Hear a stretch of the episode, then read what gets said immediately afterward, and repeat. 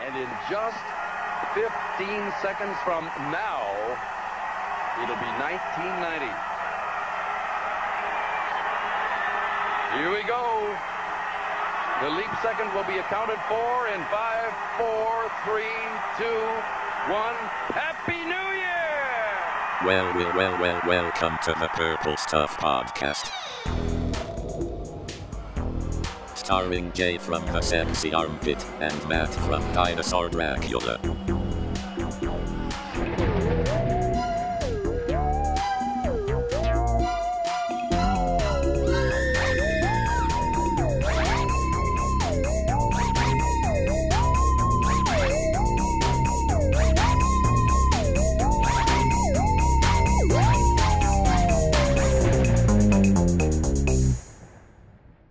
Matt, let me take you back to a time when George Bush was in office, Mm, which one? uh, senior. Oh, Yeah. Universal Studios Florida opened up and John Gotti was arrested. Could you tell me what year that was? mm, John Gotti.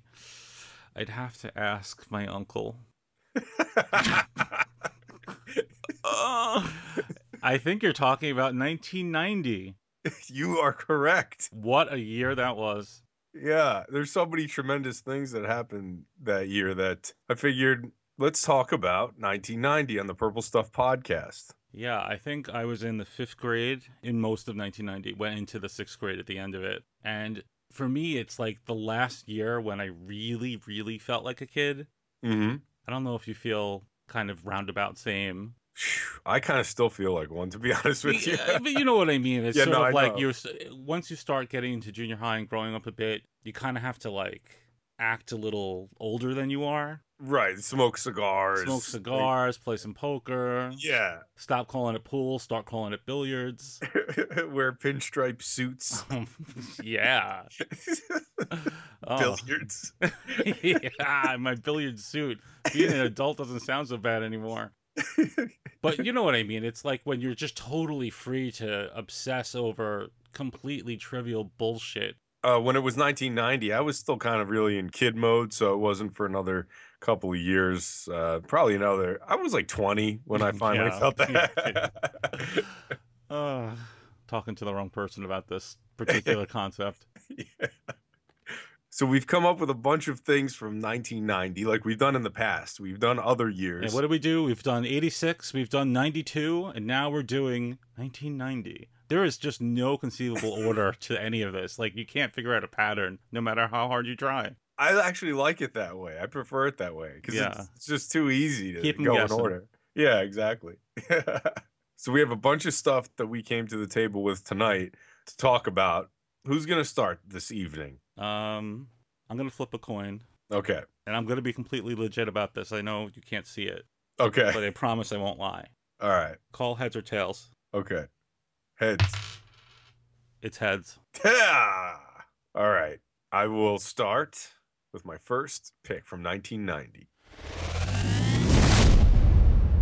Number 1. Home Alone is bringing down the house. Excellent! I love this movie. Terrific. Heads up! Yes! I loved it! Is there a movie better than Home Alone? I don't think so. There's no place like Home Alone. Rated PG. Now playing at a theater near you. Home Alone is my first pick from 1990.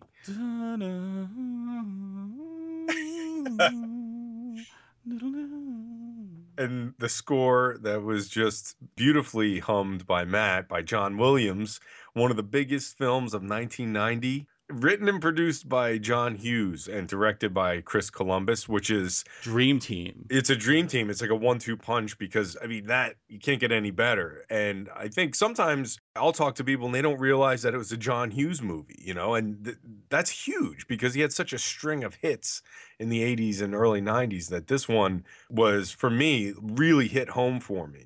Macaulay Culkin, I guess he was around the same age as me in this film, so I Well, Oh, yeah, around that. yeah, I really related to it. So his character Kevin, as everyone knows, gets left at home while his family's on vacation, and then he's got to defend his house from burglars, the wet bandits. Yep. So I saw this opening night at the now defunct Lowe's Plaza 8 Theater in Sea Caucus, which was a really, really nice theater. That's very specific. Yeah, yeah. And so the reason why I connected to the movie, not only because Kevin seemed like he was my age, but more so because I put myself into his shoes because I loved being home alone when I was a kid. Oh yeah, that's the best shit ever. Yeah, it was like one of my favorite things. And as an adult, it's hard to capture that feeling again because unless you have like a wife and kids who are out of town visiting Aunt Laura and Uncle Arthur. But Right. my, you know, my parents used to go out for the night. My sister was supposed to be watching me, and then she'd come to me and she'd be like, you know, I'm gonna go out with my friends. She was that cool? Yeah. Yeah, of course. Get the hell out of here. You know, yeah. leave me alone. Yep. so, so I, Though would I gotta just- say, like, I still feel that way. Like when my girlfriend leaves for like Yeah. a day or two, yeah, I just can't wait to order pizza and wear her clothes and just go to town. I love having the house to myself. I, I love it. It's such a great feeling. And there's a crazy scene in the movie where Kevin realizes he's actually left alone in the house and he runs all over the house screaming, jumping on the bed. And like, I appreciate that scene because it really gives you the idea of just how happy he was. And the minute the door latched and my parents would leave, it was like this wonderful freedom came over me, you know. And I never did anything more than like read comics or eat snacks and stay up really late, but there was just that great feeling that I had. So right. that's and and this movie Home Alone was like it was a new feeling for that movie. Like it was a very novel approach. There hadn't been a movie like this for us when we were kids. It was like di- made directly for us as kids, you know. Well, I think it was one of those movies that was just like if it had been done by most people, it would have been so hokey. Yeah. And the fact that it was still like it was actually really good. Yeah. As kids, even as kids, you recognize when you're being served shit. Mm-hmm. And we knew this was like actually a good movie. And so like we really phew, we went crazy for this one. One of the coolest, funniest parts of the movie for me, John Candy makes a cameo as Gus Polinski, the polka king of the Midwest from Uh-huh. the Kenosha Kickers. it's like one of the best cameos of all time. It legitimized the movie. Yeah. It's like, oh well, John Candy's here. Yeah. Shit's on. Yeah, it's on now. Yeah. Oh, s- I think older generations they hold "It's a Wonderful Life," "Miracle on 34th Street" in high regard. But for me, uh, movies like this one and Christmas Vacation are our generation's beloved Christmas movies. oh, absolutely. You know, when you hear about "It's a Wonderful Life" and all those movies, you know, you kind of just play along. You Mhm. don't want to disrespect the legendary films, but the truth is, you don't want to watch them. Yeah, So yeah, it's like, fine, I'm gonna watch this, or I'm gonna watch Home Alone. You know, yeah, it's not much of a contest. There's micro machines in Home Alone. yeah. And starting lineups. Yeah. and Buzz's girlfriend. Woof. Ugh, can I just like say about Buzz? Yeah, He, I mean, he's a total asshole. Just a reprehensible character. Everyone hated Buzz. yeah, That motherfucker had the coolest fucking bedroom of all time. yeah. Cool bedroom, uh. definitely. Holy shit. Lights, neon lights, and pet tarantulas, boglins. Could you imagine when all those shelves fell on Kevin? And do you remember that scene? Oh, of course. you I was so imagine me? pissed at him because I love those shelves. I'm like, I, I was gonna can't say, could believe you he wrecked imagine them. if that happened to me? I might have had a heart attack, like right on the spot. Yeah, a giant tarantula on your face. No, I was just saying, all the toys falling. Oh my God, Holy shit. yeah. Yeah, of course. God, I didn't even think of that. obsessive compulsive. Yes. Anal retentive J. Yeah. Like, who, like, ba- you're like uh, fucking Kathy Bates in misery noticing the penguin backwards. Like, holy shit. I think you would literally explode. uh I'm going to out you here on something. oh. One of your greatest fucking fears. One of my greatest fears. Yeah. The basement scene in Home Alone. Oh my God, you're absolutely right. Yep. Kevin goes down into the basement, and the boiler like comes to life, and he's like monstrous. Yeah. Like total like Disney movie villain.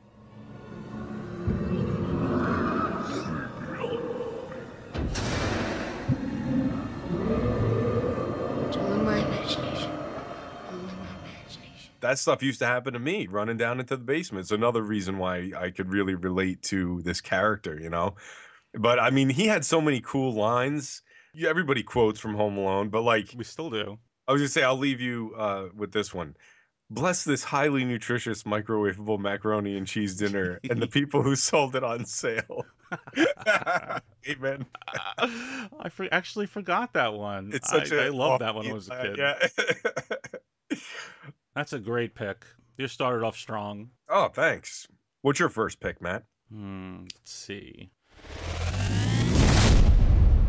Number 2.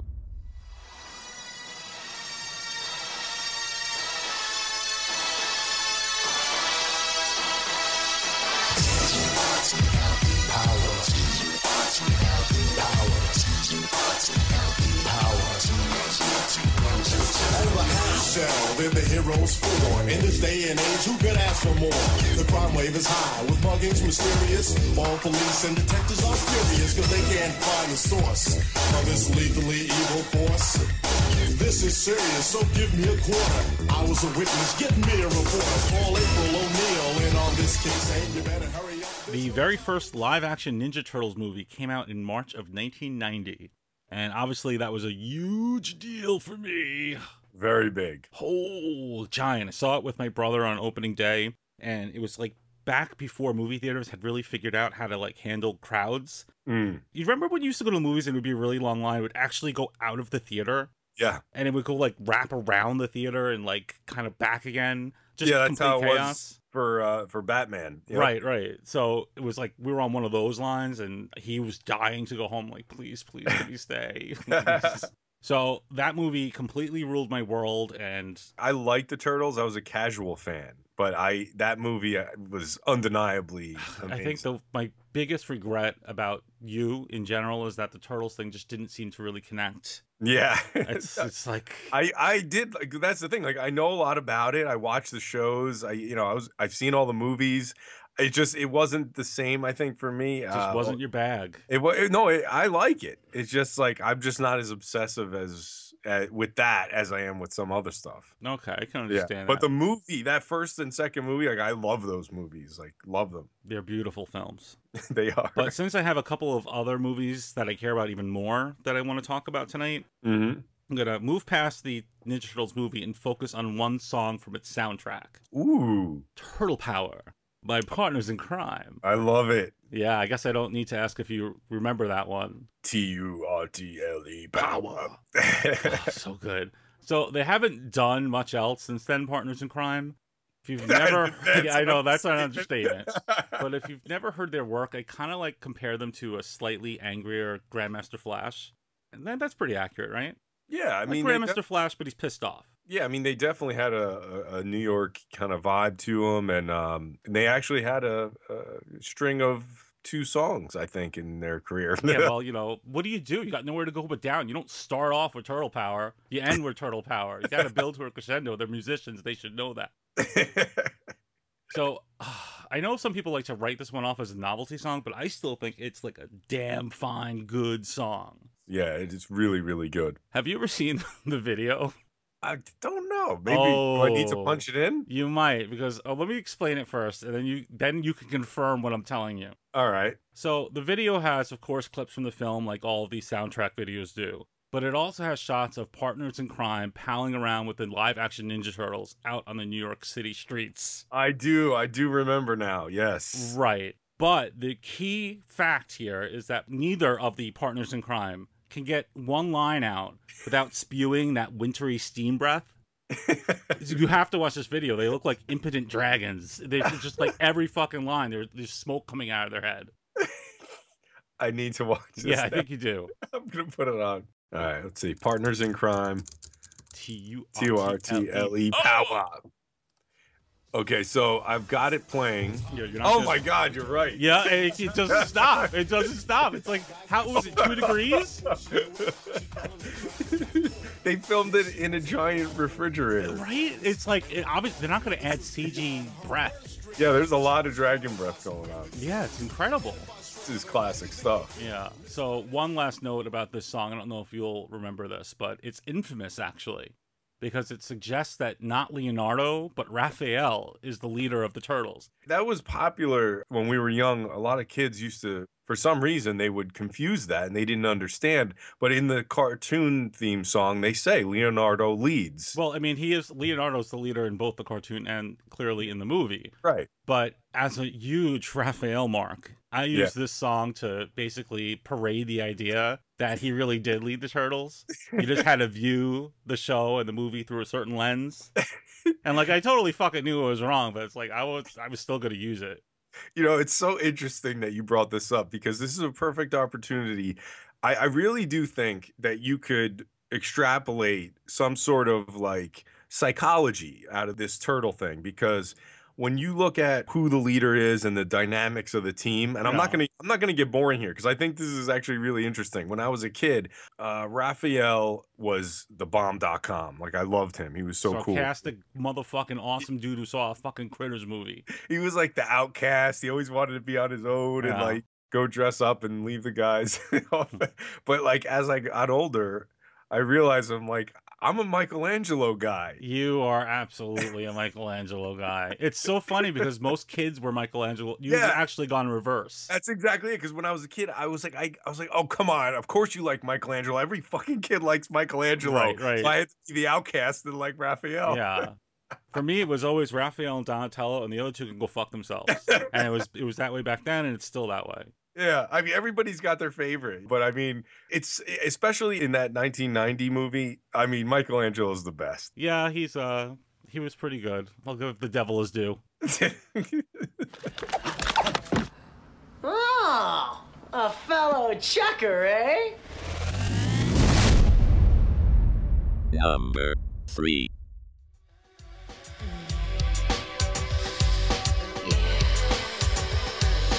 wanting, needing, waiting for you to justify my love.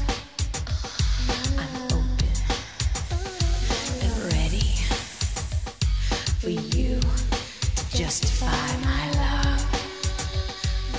My next pick is the Justify My Love music video single from Madonna on VHS. Of course it is.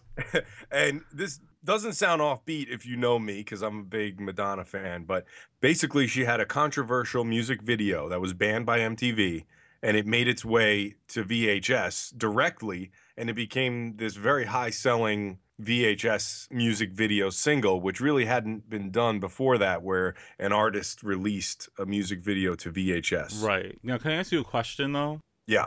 So I watched the video today. This is something that flew under my radar back in 1990. I wasn't very hip back then. So you say it was banned, and that's what I've heard too. But it's so over the top for 1990. Was it like made to be banned? it seems like that was the idea because this was like so purposely, you know, Madonna was always doing controversial things, you know. right.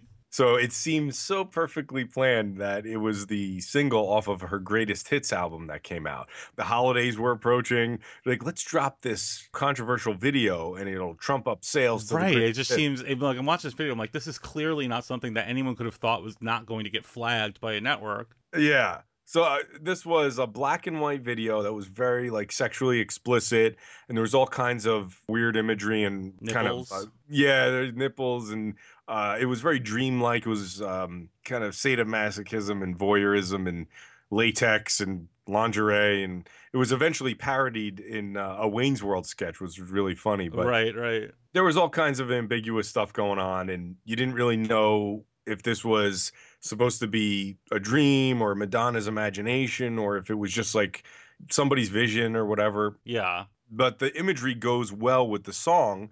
And what's interesting about the song is that uh, it wasn't her typical s- song. You know, when you listen to this, it was it's actually before its time because most of her songs, when you listen to them now from back then, are pretty dated. You could say, "Oh, that's from '85, that's from '86." This you could listen to now, and it sounds like it held up. Actually, It's not like exactly a pop song. it's right, exactly. It's this weird like trip hop song. Right. So those don't age. It's like if you're in the mood for that kind of stuff, any of it'll do.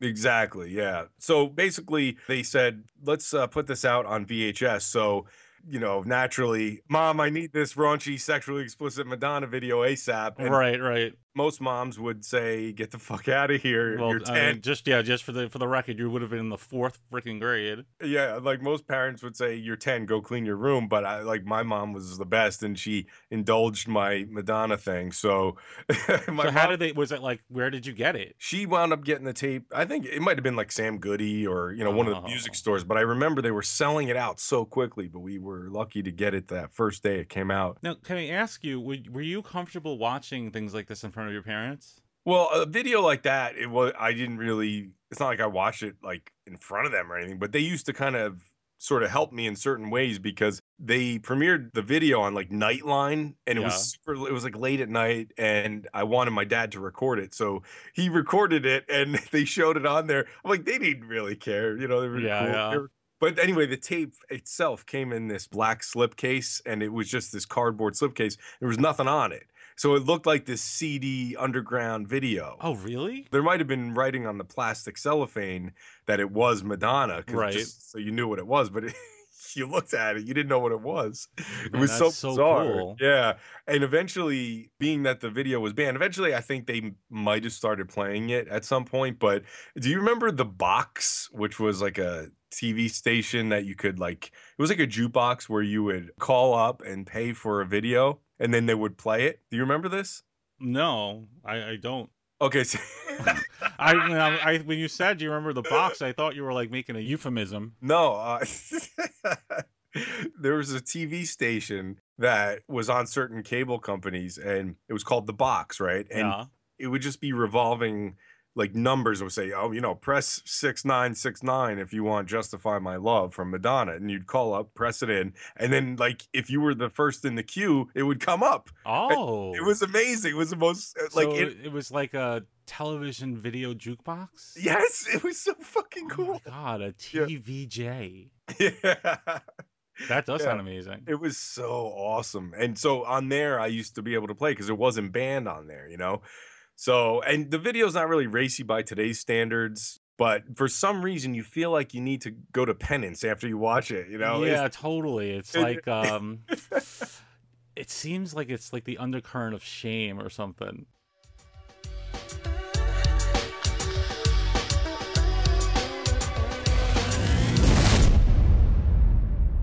Number 4.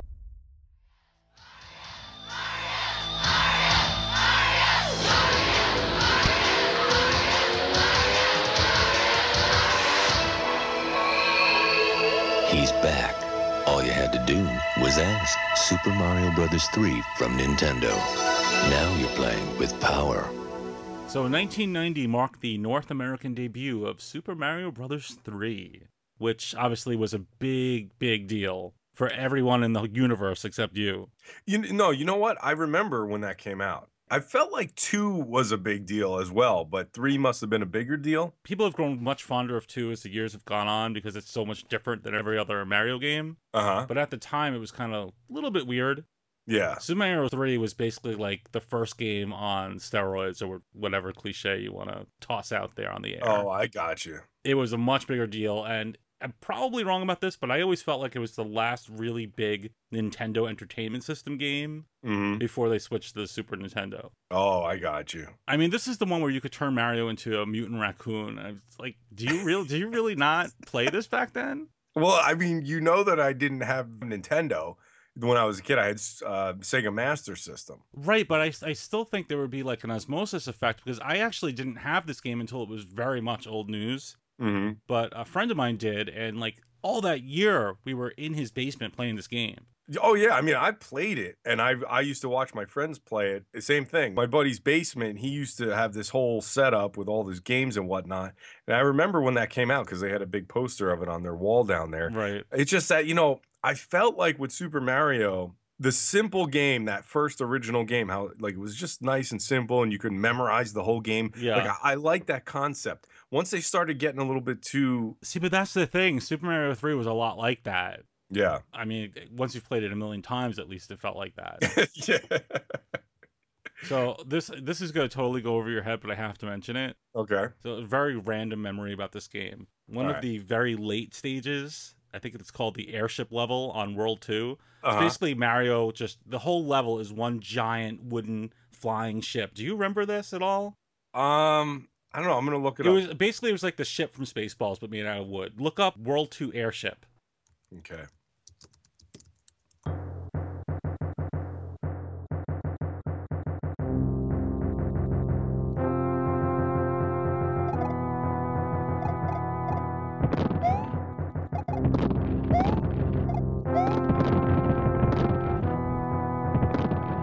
Yeah, you know, I gotta say, I I don't know if I remember that, But but I'll that's, just that's go okay. with- But you see that it's a big fucking wood ship.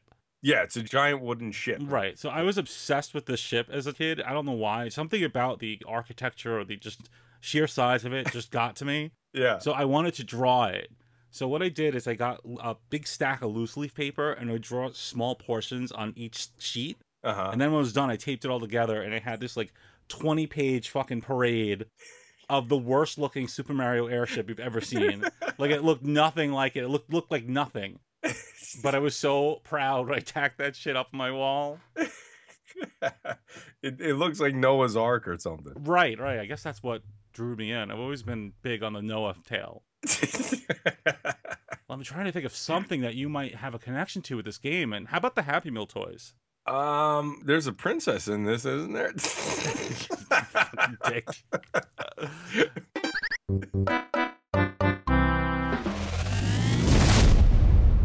Number 5.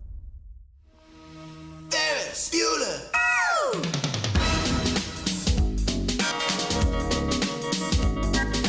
Ferris Bueller.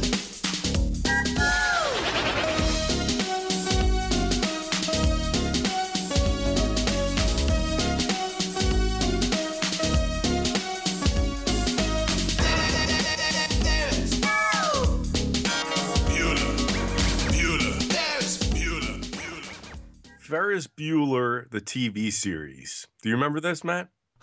I have heard of it, but I did not watch it as a kid. It was very short lived, and it was like blink and you'll miss it. And it, it was ba- obviously based off the movie that came out four years previous, Right. which is it's like the kind of stuff they pull nowadays on TV, where like, hey, ten years ago there was a movie, and now we're gonna make a TV show about. We're a it. little late, but Uh, Yeah. a couple of bigwigs couldn't agree.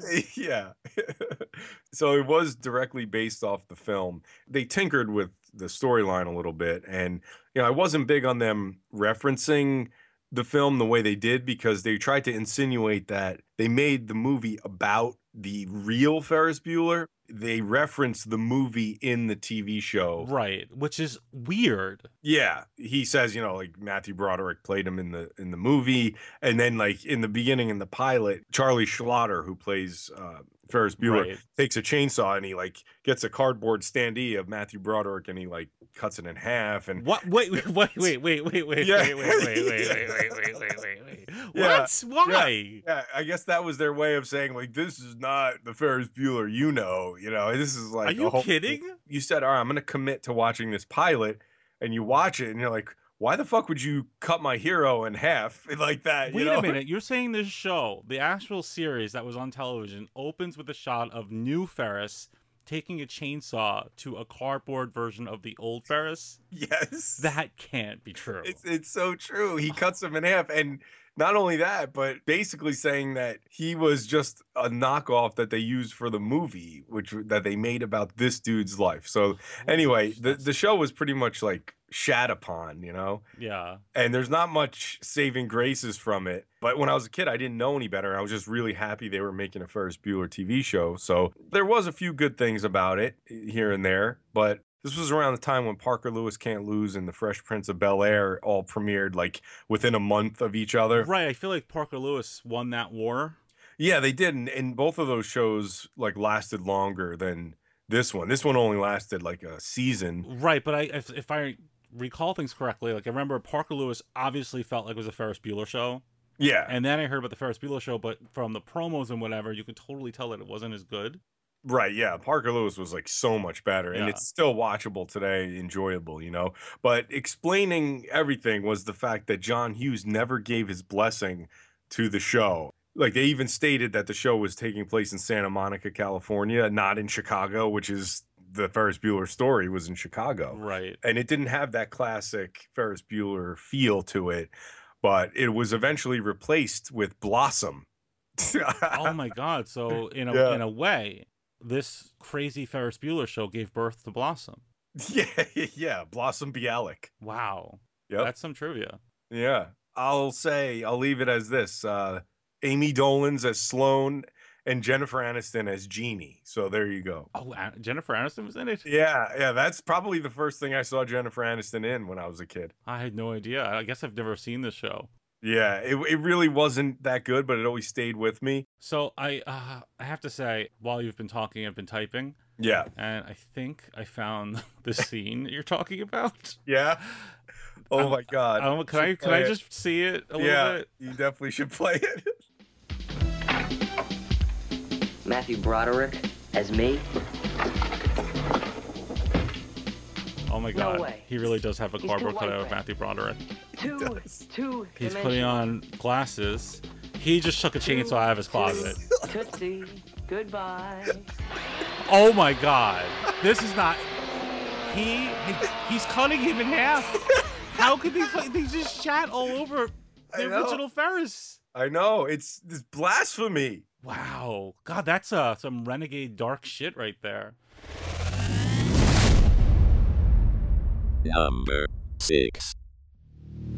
We told you the rules. Remember the first one? You can't get them wet. Don't let them uh, eat after midnight. What, what if they're eating in an airplane and they cross the time zone? I mean, it's always midnight somewhere.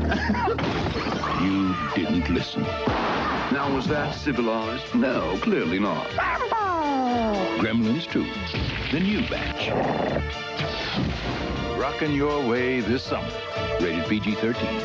Starts Friday, May 18th at a theater near you. Okay, this is a big one.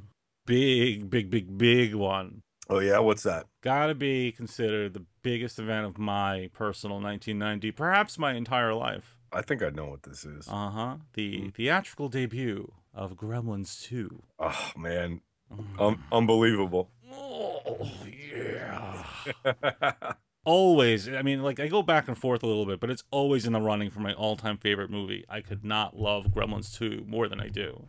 It's amazing. It's a movie about a gremlin invasion that manages to have subplots about infidelity and vampires who want to be news reporters. Like, there's nothing that this movie doesn't have.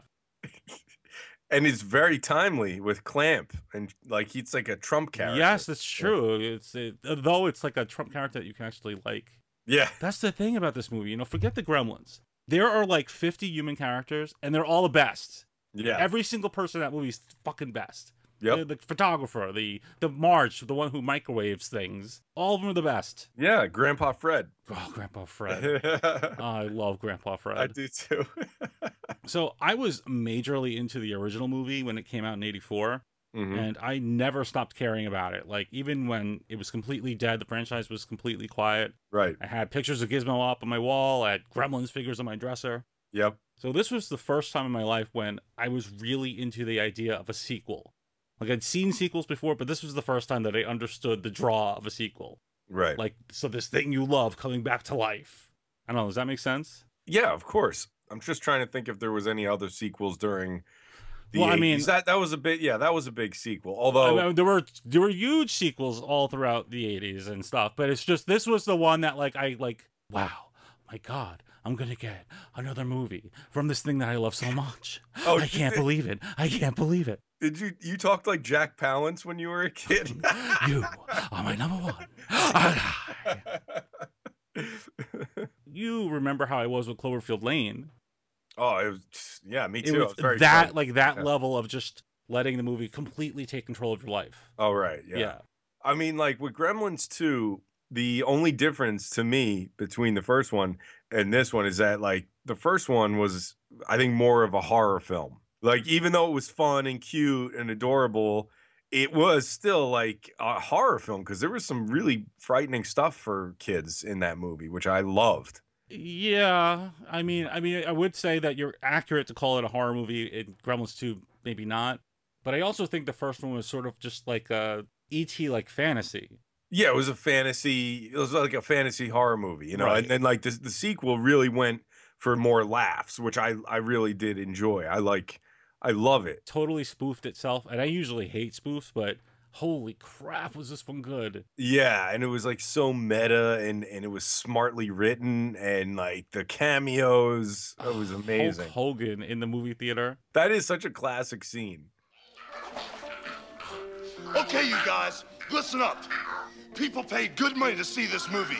When they go out to a theater, they want cold sodas, hot popcorn, and no monsters in the projection booth. Do I have to come up there myself? Do you think the Grimsters can stand up to the Hulkster?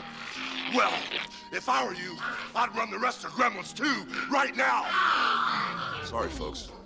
It won't happen again. I always make this comparison whenever I see a movie that has a lot of stuff in it. I say that's a Gremlins 2 movie. Because Yeah. I've never seen another movie that has more in it. Like every second, there's something going on. Yeah. And it's all over the top. I- And even I- if people are out, are out at dinner, like they're bringing like giant life size chocolate moose heads to the table. like no stone is left unturned. Totally crack addled movie. One of my favorite things about the movie is Brain Gremlin. Of course. There's just so much good in it, and then you got little nods to classic horror films, like they have Christopher Lee in the film. Yep. You know, and little things here and there that that they were able to incorporate. Like Joe Dante clearly had a vision with this. But what I really loved, I mentioned Grandpa Fred before, and I, I feel like i- in about maybe 30, 40 years, we're gonna be calling you Grandpa Matt. That's totally my future. It's going to be me and a cross eyed puppet named Igor. In terms of feel good stories and movies, Grandpa Fred, I could tear up just thinking about Grandpa Fred. Yeah. His trajectory in that movie, he starts down here and he ends way up here. and it's just so great to see.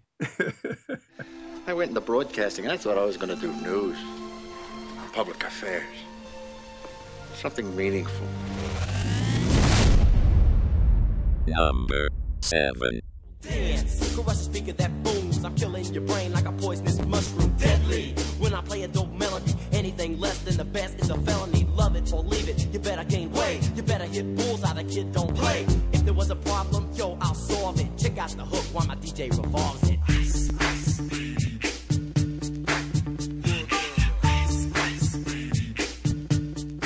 I've been known to rock a mic like a vandal, light up a stage, and wax a chump like a candle. Does that sound familiar to you, Matt? Yes, you say it all the time. That is a lyric from Ice Ice Baby, Vanilla Ice's uh, big hit single off of the album To the Extreme. Uh huh. And my pick here is To the Extreme, which is just such a big album for me when I was a kid. Not necessarily because it's really good, only because at the time it was like the hottest thing in the world, you know? Yeah. I mean, in its way, yes. I mean, at the time there wasn't anything bigger. For a little, I'd say maybe less than a year, he had his his time at the top. And So, were you one of those kids who like dressed like ice? yeah, I was gonna say, and did the hair and all that? once he hit mainstream success with this album is when it obviously came to me because a lot of people had this album called Hooked that he came out with and that was basically to the extreme but it was the independent version Okay. and then when he got signed to a major label he blew up and became really big and popular and it might sound comical to some but i was traipsing around cosplaying vanilla ice before cosplaying was a thing So did you really like? Did you like shave your hair? And all Yeah. that stuff. Yeah, I Like, had I this- totally see you doing it too. That's the funny thing. I had the zigzags and the line shaved into the sides of my head and like the long tail braided that he had. And I would buy the clothes that he was wearing. Kidding. Like, I yeah. never knew this. That it Yeah. went this far. It didn't last very long though. It was, No, I mean, I think you could tack that onto pretty much any sentence that includes Vanilla Ice in it. I used to try to replicate the outfits and whatnot. So, like, I think Ice is a funny dude, totally self aware, loads of charisma. But Yeah. I think that now, back in the day, it was a different story for me. It was like people I knew, like, it, the boys weren't supposed to like him, it felt like. Yeah, and that might have been like two things because maybe you're a year older than us, and you know you were from New York. I mean, so- well, it was like a, kind of like um, it was the same situation with the new kids a few years prior. Yeah. it's like uh uh if you like these people, you you can like them, but you like them in private. Yeah, see, I I wasn't afraid to admit that I liked New Kids. I thought their songs were really good. So Yeah, yeah. But no, with with uh, Vanilla Ice was actually it was cool to like Vanilla Ice in my school. We were Hammer loyalists. Yeah, I mean, we all liked Hammer also, and and it was like half the kids liked Hammer, then other kids liked both, but then there was like a lot of Vanilla Ice kids. too. Yeah. it's such a weird. So, time. do you have any like pictures of you in the ice garb? I might have. You something. do. You just don't want to admit it. No, I might have something, but I don't know if I would ever share it with anybody. It's I, too. I, I- the listeners really, really want you to put it on your Instagram. well, I'll just Photoshop uh, my face and I'll face swap myself onto Vanellope. we sampled them from him, but it's not the same bass line. Uh, like it goes ding ding ding diggy ding ding, ding ding ding diggy ding ding, ding ding ding. That's the way theirs goes. Ours goes ding ding ding diggy ding ding, ding ding ding ding diggy ding ding. Number 8. El terror continúa. Con 24 nuevos y terroríficos Monster in My Pocket que vienen en tu chocolate juguete de moda. Colecciónalos. Son 24 nuevos monstruos de bolsillo. Con su leyenda y puntaje de fuerza. Ya están en todas partes. Juguete, tu chocolate sorpresa. Disfrútalo con mucho susto. One of my all time favorite toy lines debuted in 1990, and I think it actually would have been more at home in the 80s. Monster in My Pocket. I know exactly why you're saying that too. Well, I mean, it was very much like Muscle, Muscle, and yeah. Battle Beasts. Right. And for a while, it seemed like these tiny action figures had fallen out of fashion. So I was very glad to see Monster in My Pocket bring it back for a while. They were so collectible. They were just so collectible, man. Yeah, yeah. If uh, any of you have never heard of this line, which I can't imagine that that would be the case, because why would you be listening to this podcast if you don't know what that is? It's a huge line of these little rubber monster figures in neon colors, They're like an inch, maybe an inch and a half tall. Yeah. And you could like buy them in four packs and I think in 12 packs. So pretty much any kid who collected them had like a whole bucket's worth. Yeah. I want to make a confession to you though. Okay. This is really why I wanted to bring this up. I never told this story. All right. Back in 1990, I was at a Toys R Us staring at one of the, I think they were eight or 12 packs, whatever one had like that little window box that showed you one of the rare figures. Uh huh. And it was uh, this guy called the Great Beast, who was this like seven headed dragon demon. mm-hmm. And I wanted that motherfucker. so this was my first experience with shoplifting. Oh God. Yeah, I dug my finger in that package and I pocketed that great beast. and then I spent the rest of like the week just convinced that I was going to be arrested. Like every time the phone rang, I would just lose it. Your heart would start beating. Right, as if the police force really had the bandwidth to like track down a kid who stole exactly one Monster in My Pocket figure from Toys R Us. I couldn't even enjoy him. Do you still have them? Uh, well, I do. I don't know if it's the original. I probably buried the original in the backyard or something. Like, That oh my is- god, I gotta bury the evidence. I gotta say, if you're gonna steal anything, you know, worthwhile, it's probably a monster in my Well, pocket. it was just it was just so easy to get them. yeah. you know, one like just pluck the box and pull it out. And I don't know what came over me. I'd been going to Toys R Us for years. It was always a model customer. it's just something about a seven-headed dragon demon frog dude. you're still banned from that Toys R Us. aren't No, you? I'm, sadly I'm not. And believe me, they made their money back for me over the years. Yeah. One of the cool things about the Monster in My Pocket series, especially the early ones, is that being that they were like multicolored, at first I uh, when I was a kid it, it bothered me that they weren't painted accurately to their actual likenesses. Right, like if you got the the Kraken, it wouldn't always be green. Sometimes it would be red. But like when you look at the sculpt of each one, like they're actually really super detailed. So beautiful. the multicolors actually makes it cooler because I always think I'm like, well, if they were painted perfectly and they looked exactly like their likeness, I think that defeats the purpose of what these are supposed to be. Right. you It know? was almost like they were creating them like a gateway drug for kids who weren't necessarily all about monsters, but who were about to be, baby. I mean, But- like little and- monster figures that look like Starburst candy. they do. but and like you said, um, you know, they were they were a product of the time because of Muscle and some of the other ones that came out at the time. Right. And nowadays, it's like if you go to Toys R Us now, there's a whole aisle of these little figures. Mhm. I don't think people understand that there was a point where there was none of this shit. Like, there was a big drought for a long time. Yeah, you're right. Mini figures are so popular right now, and they, it all ties back to stuff like this. Right. So, yeah. But when I- Monster in My Pocket was out, they were like the only ones really that were worth getting. Yeah, yeah. You know, I will take this opportunity to say that the Howlers, the monster in my Oh, pocket God. Howlers. Oh, Jesus Christ. Oh, so for those who don't remember the story from our 16 previous shows, Jay went to a flea market, a punk rock flea market, and got a Monster in My Pocket Howlers figure. It lights up and makes a noise when you press a button on its fucking belly. It only cost him five bucks. I'm gonna tell that story like it's back to the beach, and it's like the humongous cowabunga from down under. Oh boy. Oh, I that's so- love the Howler story. But I will say earlier, uh, when I was uh, preparing for the show this evening, I typed in "monster in my pocket howler" and bam, my picture was the first one that came oh, up. that's that's that's something to be proud of. That's the shit. I want to see if let me see if you're right about that. Okay. ah, there it is. Oh my god, there it is. Uh, Old Dracula. Yeah, that guy. He's so awesome. With his beady eyes. Oh man. I think our next show should be dedicated to this one monster in my pocket howler.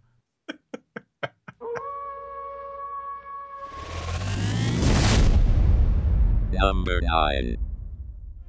What kind of shoes do you wear? Pumps. I can't wait to meet you. There's um, a Roy Rogers on Main. Maybe there at six. I'll be in a red convertible. Bye. Soon, Roy Rogers will become Hardee's. We're keeping Roy's delicious chicken and adding breakfast biscuits. Yo, babe. Is there a Roy Rogers around here? Roy Rogers? It'll seem confusing at first, Never heard of it. but you'll thank us later. So that was a Hardee's commercial. oh. So at the time in 1990, the restaurant chain, the fast food restaurant chain Hardee's, was converting 220 Roy Rogers locations into Hardee's restaurants. Man. And th- we didn't really have Hardee's around by me. No. If you wanted to drive an hour, you can probably get to one. It's just Right. that when I was a kid, I didn't have a car or a license. So Right, you weren't that you didn't get to control that kind of stuff. yeah, so this was a commercial that aired around that time that was promoting the, I guess, sort of like the merger that they did. Right. The corporate takeover. Yeah. And I vividly remember uh, this commercial that aired because it was just so friggin' bizarre. And if not for the wonders of YouTube, I think it would be lost to the ages. But in all her glory, it's a pre X Files Gillian Anderson. Yes. lo- looking like super hot. Yeah, and she's much more like sensual. There's no pantsuit here. Right. Talk about that. Talk about sensual. Is that like this is a Hardee's commercial? You're thinking like close up shots of a sexy f- piece of fried chicken. Yep. You know, or like a burger or something. But in the opening scene, you see the Roy Rogers sign getting switched with a Hardy sign, and there's like dudes like welding and shit. Yeah, yeah. And like the scream guy was like on the phone with, and they're doing like a sex hotline. He's like, "What kind of shoes do you wear?" my god. and she's like pumps and i don't think she meant reebok pumps i'm pretty sure that that was like intended as a sexual innuendo and there's a quick shot of her face as she's showering Yeah, why is she showering in a fucking know. Hardee's commercial? no like so like you could sort of say this is like a sequel to my Laura Branigan story that I told because there's a dude that pulls up in a car because they they're like yeah let's meet at six at the Roy Rogers on Main Street Exactly like the fucking Lauren Branigan video. so that it's like, okay, I'll be a. Actually, wait. He sounded like he was Wolverine. He's like, okay, I'll be in a red convertible. yeah, but he looked like the guy who sang "Hot, Hot, Hot." Yeah. it was so it was so weird. well, that's what it gets even like b- more bizarre because the guy that does roll up, he rolls up in this convertible and he looks at Gillian Anderson and he's trying to be all suave about it. But when he looks at her, he looks like a doofus, like real awkwardly, like he's hitting on a waitress at like Hooters. Right. You know, but like this guy, if you watch it closely like a hundred times, like I did, you'll notice that the guy has an extremely hard time winking because he winks at her. Oh, I right? gotta, I gotta But fucking if- see this. if- I gotta fucking yeah, see this. if you keep watching it, you'll notice Hardee's. that he, uh, he cannot wink. He has to shut bo- the other eye simultaneously to oh wink. no, no, no, no! I gotta see this shit. I gotta see this shit. Fuck this. Hold on. You have to watch it like a hundred times though and keep All going right, back. Uh, It's at the end, right? You might have to go slow too. Yeah. All right. Let's see. Rogers will become Hardee's. We're keeping Roy's delicious chicken and adding breakfast biscuits. Yo, babe. Is there a Roy Rogers? Oh my god, he can't wink. he looks like he like really is trying to wink. Like, oh my god, this is my big moment. Here I go. Eh. then for some reason she yells Roy Rogers and looks up to see the Hardy sign to see that she luckily doesn't have to go on a Oh God, date with this you were- douchebag. But, like I can't get over it because like the more you watch it, the more apparent it is that he is not good at winking. it's like both eyes are completely closed. Why is this? Adding breakfast biscuits. Yo, babe.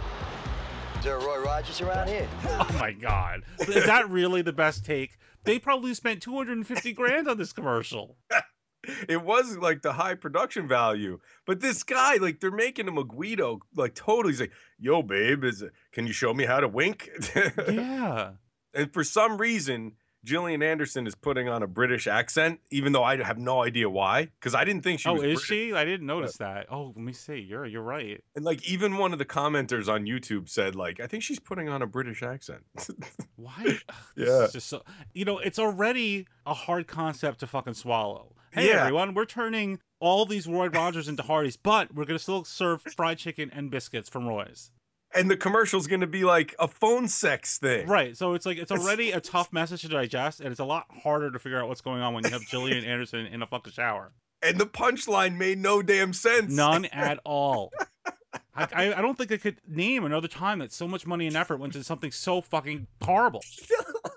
like what a hidden gem though because you have okay hot Gillian anderson and then bam two years later hardy's reconverted those 220 locations back to roy rogers locations And that's the happy ending because everyone knows that Roy's is better than Hardy's. i think we should go there if there's like a girl behind the counter we'll start winking at her uncontrollably Yeah. Well, that's one way to get some free chicken.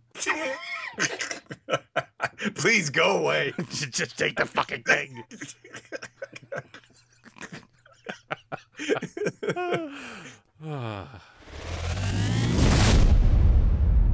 Number 10. Let's go. Big boy caprice, flat top, prune face, mumbles, lips manless, and the blank are out to get the greatest detective of all time. I'm rubbing him out. I want him dead. Nobody touches Tracy but me. Tracy, Tracy. Tracy. You mind if I call you Dick? When it's time to fight crime, he's your man. Warren Beatty is Dick Tracy. Starts Friday, June 15th at a theater near you. So, as fate would have it, another movie that rocked my world just as much as Gremlins 2 came out on the very same day. calling dick tracy Calling Dick tracy i love it I love this movie. Yep. Like, some people don't get it, but I think the real situation is that the people who say they don't get it have never tried to get it. Because Dick Tracy is not a fucking old timey crime drama, it is an awesome monster movie. it really Like, is have you, s- like, the villains look like fucking xenobites. Yes, they're crazy. It was so creative looking, and like, there is no reason why it didn't like warrant three sequels. Oh man, there was that rumor a while back that we were actually going to get the sequel after all this I time. know, I know. Yeah, way to get my Yeah. hopes up. Yeah, but Ah. yeah, like, a- like after Batman came out, then like the the floodgates opened, and uh, all the movie studios were trying to come out with their own kind of superhero, and that was like what Disney came out with. right, right. But I have to say, like, as much as like this probably doesn't have the same. I mean, I know it doesn't have the same sort of support as Batman '89 did. Mhm. It's very much for me the the Batman '89 of 1990, hmm I agree. and that actually ties into the story I want to tell you. Can't wait. Let's Uh, hear. it. so I told you my Joker dress up story on the Batman episode. Yes. I have one uh, Dick Tracy version for you. Oh God. So I was desperate for one of those long trench coats that the villains wear. Yeah. I really wanted the royal blue one that Itchy wore. Uh huh. Oh, I fucking wanted that so bad. But you can't find like these long, colorful mob trench coats for little kids. So whatever. One day, Mob, mob trench coats. were yeah, it's something like that they they kids don't have are that, on. you know, in the Macy's kids department. It's like Yeah. you know, there's overalls and shit like that. But you're not gonna find long blue mafia trench coats. Yeah. So one day I'm out with my sister and her husband, and they gave me a gift. It was the official Dick Tracy costume. I guess it was a Halloween costume, Mm-hmm. and it just consisted of this like long, thin, bright yellow Dick Tracy trench coat. Yeah. But you know that cheap ass costume material. It's basically like wearing a big yellow tablecloth. Wasn't the one I wanted, but in a pinch, it was better than nothing. Yeah. Problem was, they gave that to me in the car when we were on our way to eat at the fucking Sizzler. And I don't have to tell you where this is going. they probably didn't plan on me insisting to wear the Dick Tracy Halloween trench coat throughout dinner. Like, so picture me going back and forth to the Sizzler buffet at the tail end of fucking summer wearing a Dick Tracy Halloween fucking costume. I could see you at the at the ice cream part of the Sizzler. Yeah, I'm just like, getting you all know, toppings. It's like, you know, oh my god, It's- people were practically throwing the chicken bones at me. It was fucking crazy. It's Like you just, I was actively ruining everyone's time. I don't know what it was, but they did not like it. Oh, that is awesome. But what a doofy fucking kid I was to think that this actually looked okay.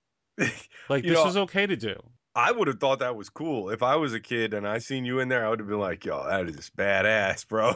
the thing is, I might have been verging very close to the sixth grade by this point. I got to be honest with you. I was just as big of a Dick Tracy fan as you. I didn't get the costume, but the first thing I bought, actually, me and my best friend, we bought this um, this watch. Oh, the two way wrist radio. Yeah, it was the watch because we said, well, geez, if you're going to get anything from this movie to sort of act out, right? You know, you want the watch. Yeah, that's the- that's the what you walkie need. you know? talkies and a toy all in one. Yeah. So we had the watch and we thought we were so cool. so did it work the way they advertised it? I mean, it, yeah, I mean, I guess it was like, but it was just more of a novelty. Yeah. Yeah, it is such a great movie. It is classic, and there's so many great lines. Actually, the other night when we were hanging out, I was doing Big Boy. That's right. You are. You do a pretty good, big boy. you, you got it right away. yep. Oh. Can we hear a little bit of it? You get behind me, we all profit. You challenge me, we all go down. There was one Napoleon, one Washington, one me. Uh, I wish I just had a button I could press to just make you do that wherever you are at any time of day.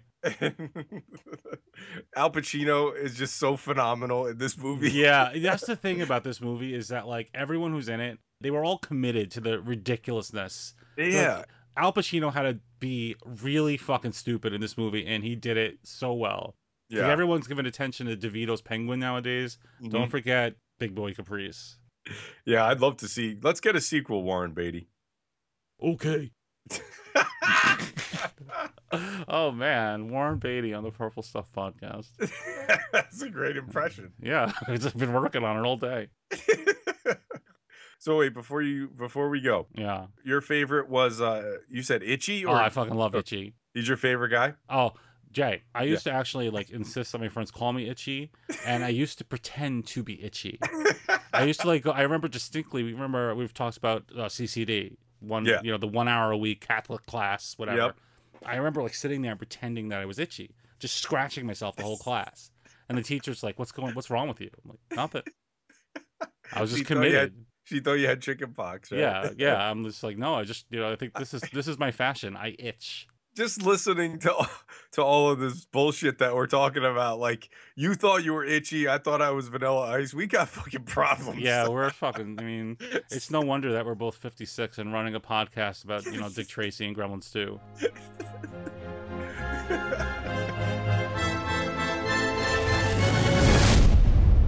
Number 11.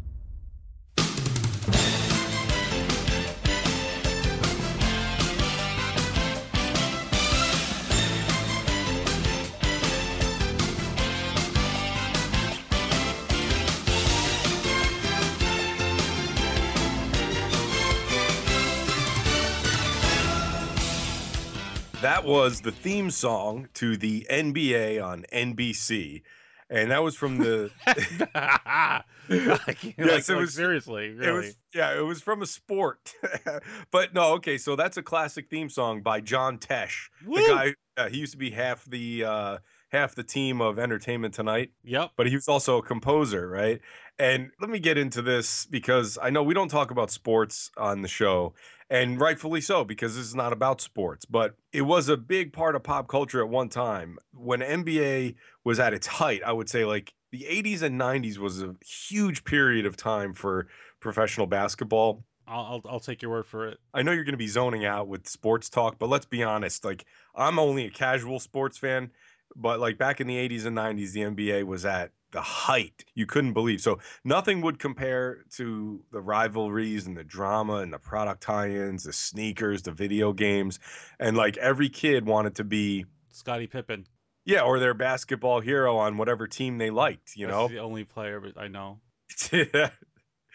and it was just a great time to be a basketball fan. But uh, you know, I'd play out in the yard every day and with my friends in the league. But when the games were on TV and you heard that theme song play, it like got you charged up. But it meant business. It was serious. Like we were about to get like a really competitive sports ball contest. You know? Yeah.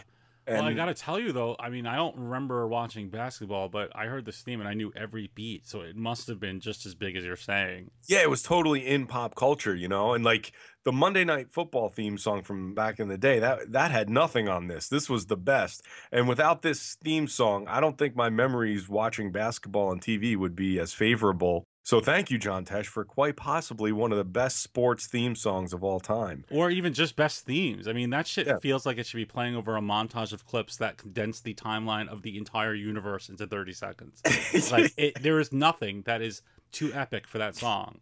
I agree. Yeah. And like we often spotlight music on the show, and we're never going to do like a sports show. So I wanted to shoehorn this in there just because that's how how good I feel about this song. No, and I think uh, you're going to find a lot of people saying the same thing I did that they didn't think that this would connect with them in any way, but anyone who grew up then, for some reason, I would think know that song. Yeah, and you There's know what's- something about it. Like, did they use it for other things too? Like, where the fuck was that? How do I know this song? Well, this is what's interesting about it. And I was going to bring up exactly what you're saying because even when you're not a sports fan, like I'm not a big sports fan, but when you're a kid, say it's Thanksgiving and your uncle wants to watch the game and he's on the couch drinking a beer watching, you know, the Pistons or whatever, you Right, know, it's right. like, it's like you, you hear this in the background. You heard that for like 10 years straight in every holiday. I guess you're right. That must be what it is. It's just it was always there. Yeah. Somebody was always watching a game. It's almost like it has a hidden message in it, though. It's a very addictive theme. It's Like once you hear it once, you just want to slide back the bar and hear it again. I know. Two, three, four. Ba, ba, ba, ba, ba, basketball, gimme, gimme, gimme the ball because I'm gonna dunk it. Ba, ba, ba, ba, ba, basketball, gimme, gimme, gimme the ball because I'm gonna dunk it. Number 12.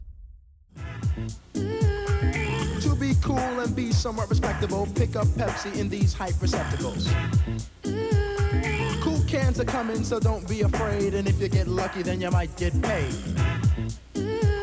So yo, stop kicking. Your pace better quicken before they run out or the clock stops ticking. Really? I'm not kidding. With cool cans, you can win dancing cans. Got it?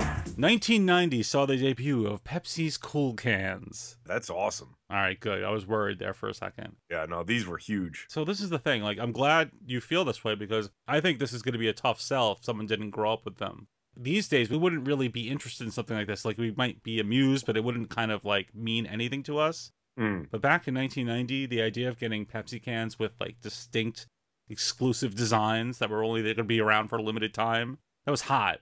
Yeah, like anything limited or different from the norm back Right. then was like a big deal. So the the score on this is that Pepsi unleashed four all new limited edition can designs. They all had like kind of like a summery party theme. Mm-hmm. And there are two big reasons why people remember Cool Cans. First is its old commercial jingle by Young MC. Oh yeah, Young MC was the man. You know, Cool Cans are coming, so don't be afraid. That one. I can't rap. And that's Well, I really- mean, that's- that's apparently that's not more your bad. yeah.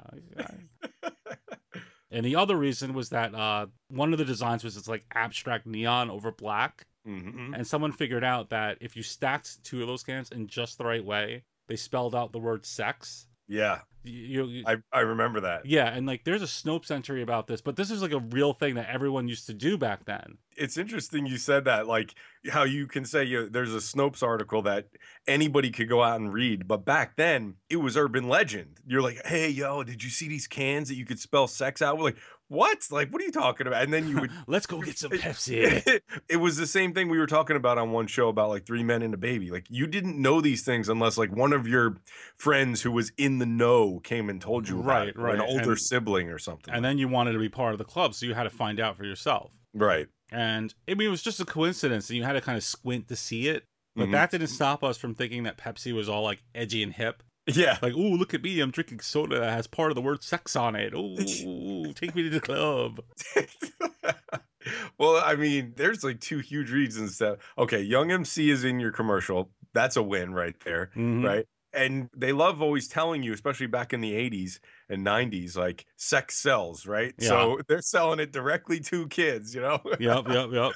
and like those cans were beautiful. There's like Oh, they're so nice looking. I just remember s- it sticks out in my head the can you're talking about with like the black can with the neon lights on Yeah. it.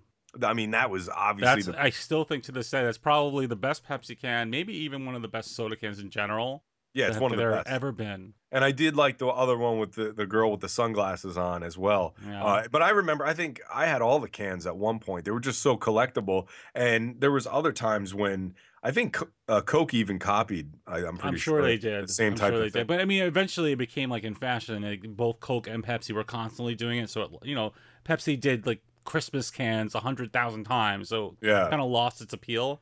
Right. But back then, I'm glad you mentioned it because I collected them too. Like we actually made sets and just like laid them in our dressers. Yeah, I, d- I did the same thing. That was what it was so odd because at one point I had, I think every Coke and Pepsi can, like every variation of every can, like whether it was diet, diet caffeine free, caffeine free, you know, every freaking Right. can, and they were all empty and they Yeah. were just around my room, and I'm like, at some point in my life, I'm like, I have to get rid of these freaking cans, and now I look back, I'm like, if I only had the Yeah, can. like, if you please. Yeah, I think they should do some more uh trendy cans this year. Yeah, I mean, I still feel like they do those kind of things now, but we're kind of desensitized because it's happened so many times. Maybe if they got Young MC back and Yeah, because you'll go through Target and you'll see like special edition labels, and you're like, ah, whatever. You're Right, right. Yeah, 'cause right. because you don't even care anymore. They've it's been just there. one done of those things that was a product of its time. I don't think you could ever put that lightning back in the bottle or in the aluminum can, as the case may be here. I think you're Oh. right. Those were a bunch of great picks. I hope they were. I mean, we covered soda cans and Madonna videos and John Tesh themes and Gremlins 2. It's a pretty awesome podcast as far as I'm concerned. It is, but now I did go first. I lo- I won the well. Did I win or lose? I guess this depends on how you look at it. Yeah. Uh, and I had to go first. So if I can, I'd like to throw in a little bonus because I did go first. If you don't mind. All right, what do you got? Okay, so I couldn't go without dropping this trivia question on you. Okay. Oh, okay. All right. No In- Googling, huh? No Googling. I know Yeah, Googling. I don't want to hear that. Uh, No, no, those- no, no, no, no keys. In the summer of 1990, Mm-hmm. what popular athlete Uh-huh. suffered serious injuries in a parasailing accident? Oh my god. It was Brutus. oh my god.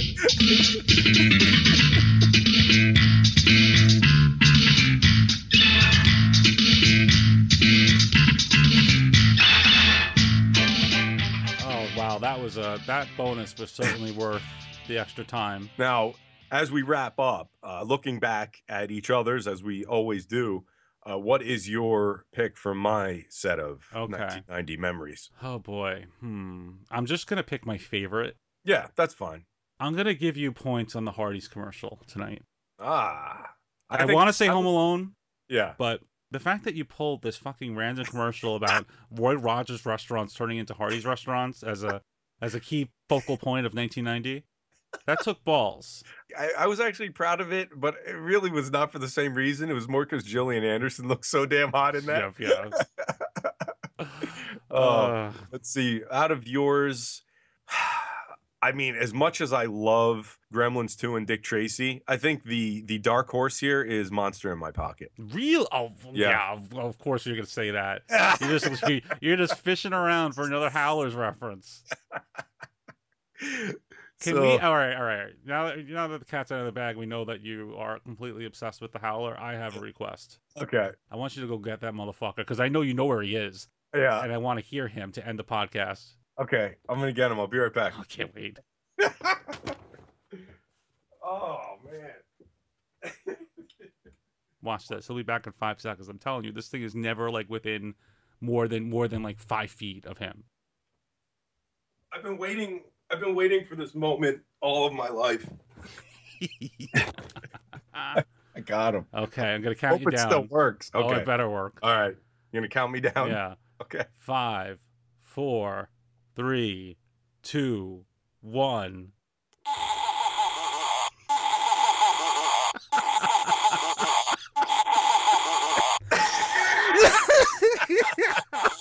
Is that the, the most terrifying noise. Oh my god, it's so great.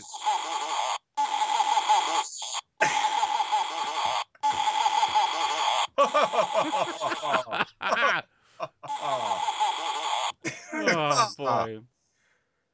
Ah, okay, I think that we've ended on the highest note possible. yeah. the Purple Stuff Podcast. Episode 29.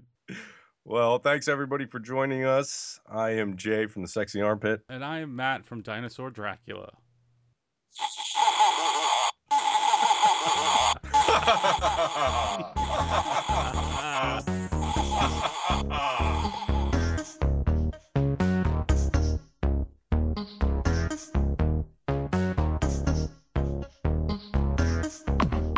Thank you for listening to the Purple Purple Stuff podcast.